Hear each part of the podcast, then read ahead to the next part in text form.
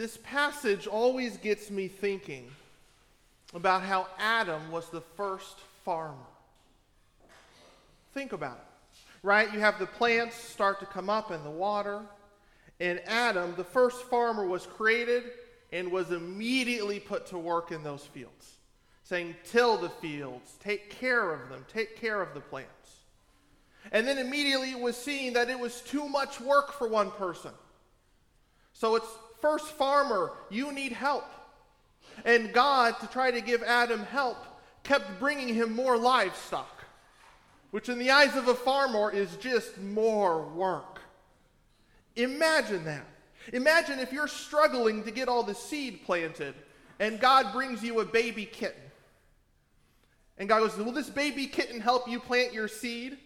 No? Well, you've still got to take care of it. Here you go. I'll come back with something else. And then God comes back with an ostrich. Will this ostrich help you plant your seed? No? Well, I'll come back with something else, but you still got to take care of it. And then maybe God comes back with a mosquito. You see where this is going, right? I could keep going, right? There's all these things that are saying, like, that's not going to help. That's not what I need. And if we look at it through that lens, we can see what's going on in this story. But that's not really the point that we're going for here. What we're going to be talking about over this last month, as I, as I referenced earlier, is about names. And there's a lot we could focus on in this story, but we're going to focus in on the names because naming is so important. And giving a name to animals is critical to how we understand our relationship to the animal. Here's an example. When, when I was in seminary, there was kind of a, a, there was a stray cat that was super friendly that lived that lived by the apartments and a couple times would follow me to class and then went inside the buildings and then follow me back. And after about a week or two of this i named her. I named her chloe. And the second i named her chloe she was my cat. That's how i felt so we brought her into the apartment and we go, okay, tomorrow we're going to take her to the vet and just double check that she's not microchipped. Surely she's not because she's been out here for weeks and weeks and weeks. So we take her to the vet and she was microchipped. And they called the family and they go, oh, yeah, that's our cat. We'll come get her. And then I had to say goodbye to Chloe. If it had just been a stray cat that I took to the vet, I probably wouldn't have felt that. I mean, I would have been a little sad, but not near as sad. It's like, well, that's Chloe. That's my cat.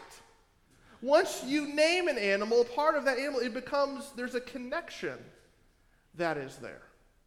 I know a number of people who farm and raise livestock. And if they're raising animals for show, it's not uncommon to name them. But I noticed there's usually a comedic element or a bit of a dehumanizing element to the names. Some example, I know one family who would name their cows names like ribeye. Like, come here, ribeye. Or, that's ground beef over there. Or, like, yeah, I'm raising cheeseburger for the show this year. And it would be names like that. At first glance them, it's kind of funny, but it's also a constant reminder. And for kids who are growing up on a farm, they learn that they have to be somewhat detached, knowing that even the animals raised for show then get sold and they end up going to the slaughterhouse.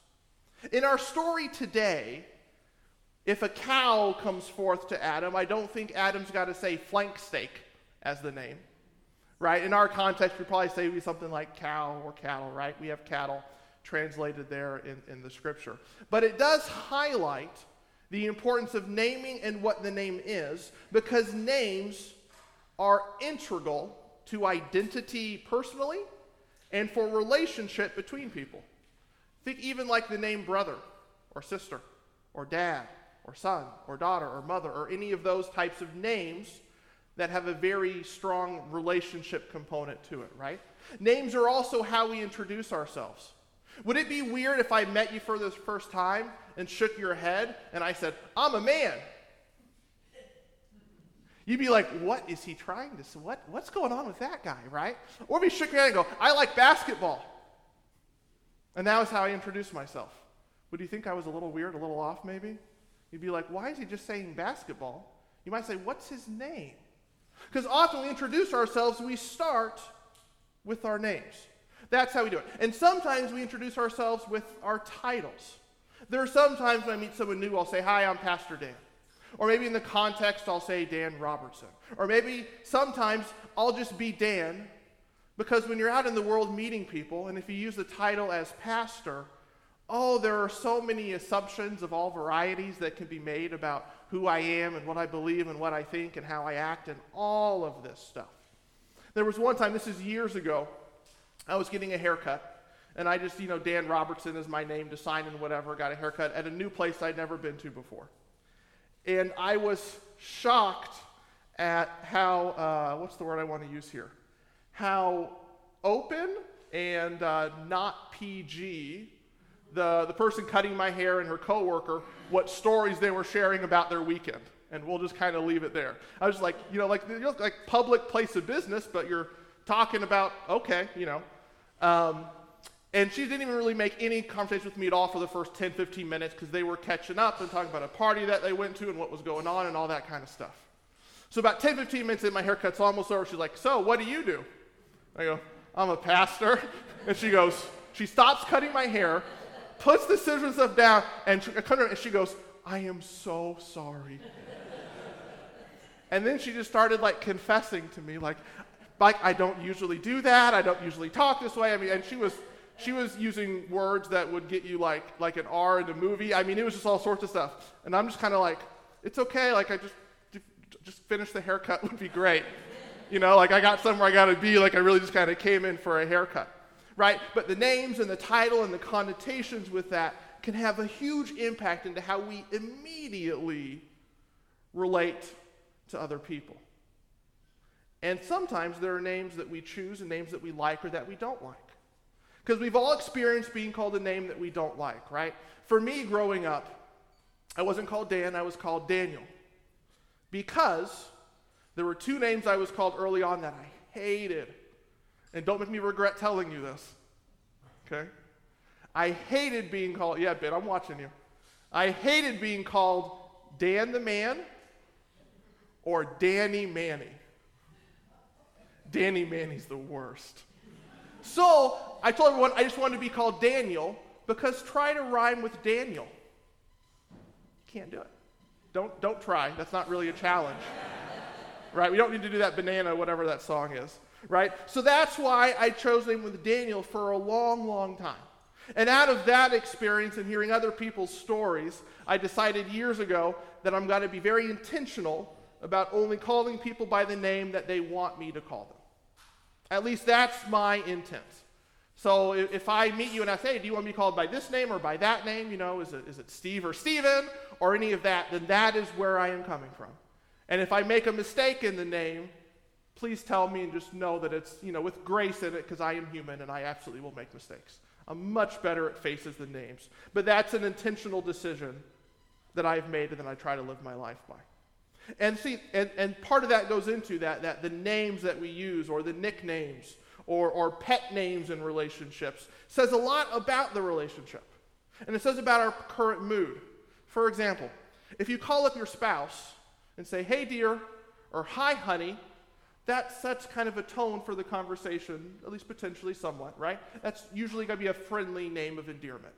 But if you call up your spouse and say, hey, what's up, temporary cohabitation person? right? Like that gives a very different feel immediately to the conversation, to your relationship, and to how you're feeling about that person. So names are incredibly important. And Adam naming the animals is important. It's establishing right away that relationship, that connection between humanity and all of creation.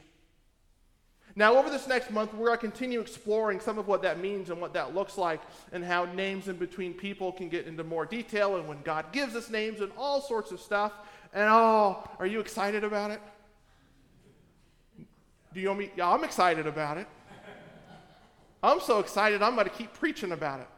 You know that's not the end of the sermon, right? That'd be way too short. We're going to keep going. Right? But what we have in this story, it's not just an example of name and relationship. We actually have the first example in Scripture of God using name and relationship to establish community. Establishing those relationships, first between Adam and the animals, and then establishing family between Adam and Eve. And this happens first, before the rest of the Garden of Eden story, before the part we know about with the fruit and the tree and the serpent and all of that. What happens first is setting community.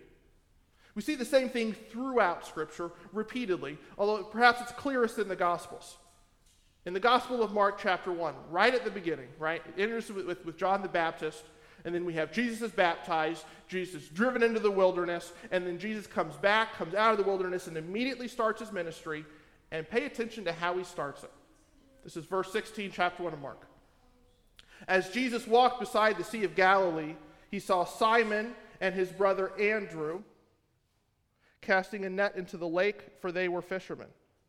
Come, follow me, Jesus said, and I will send you out to fish for people. At once they left their nets and followed him. And I am missing the last, the last couple pages of my sermon. Maybe this will be a short one. oh, always check the printer before you go. I guess that's the lesson.